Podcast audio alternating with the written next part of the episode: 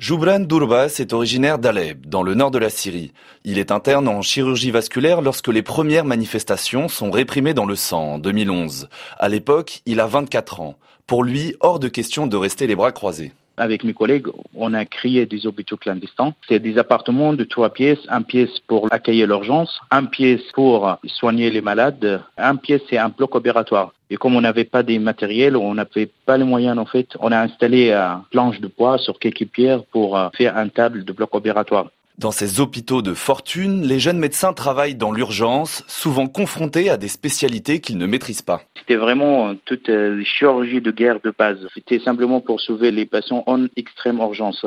Une fois, j'ai reçu 11 malades après un bombardement massif et on ne savait pas on commence de où, on fait quoi. Mais j'étais obligé parce que l'accès aux soins dans les hôpitaux publics, c'était interdit par le régime.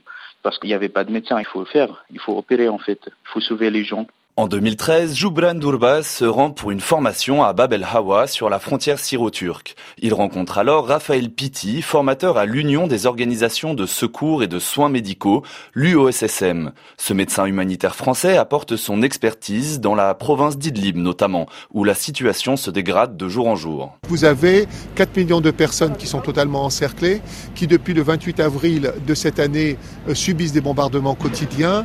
Vous avez 67 structures médicales qui ont été détruites.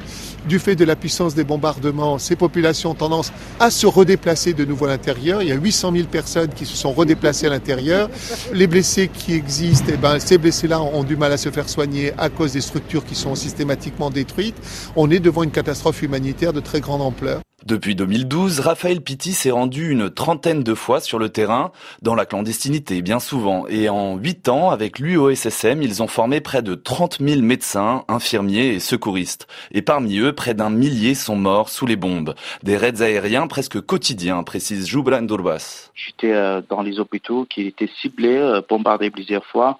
Une fois, on avait des malades dans le deuxième étage, il y avait des bombardements. Les malades ont été descendus avec leur perfusion, avec leur euh, drain. Ils ont descendu sur l'étage euh, souterrain.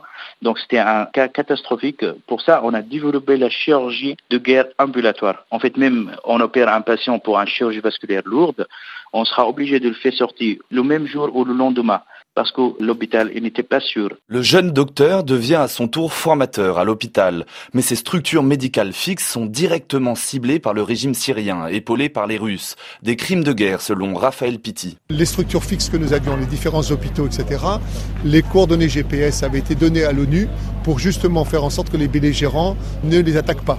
Au contraire, ils ont utilisé les coordonnées GPS pour les détruire. D'où euh, le fait que nous sommes obligés de passer dans une sorte de clandestinité et de créer des structures mobiles qui évitent comme ça les bombardements. Après six ans passés en Syrie comme médecin de guerre, Joubran Durbas obtient l'asile politique en France avec l'aide de son ami et mentor Raphaël Pitti.